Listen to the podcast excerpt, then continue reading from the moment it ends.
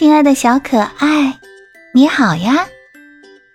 欢迎收听山河讲故事。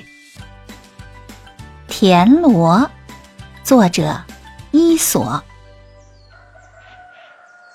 有一天，一个农夫的孩子被独自留在家里。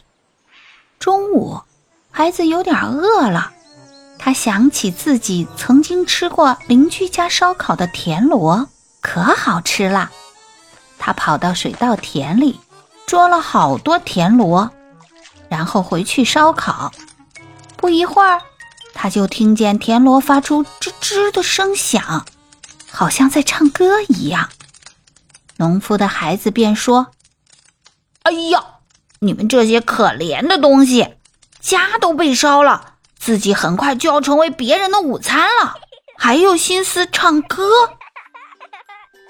亲爱的小可爱，故事讲完了。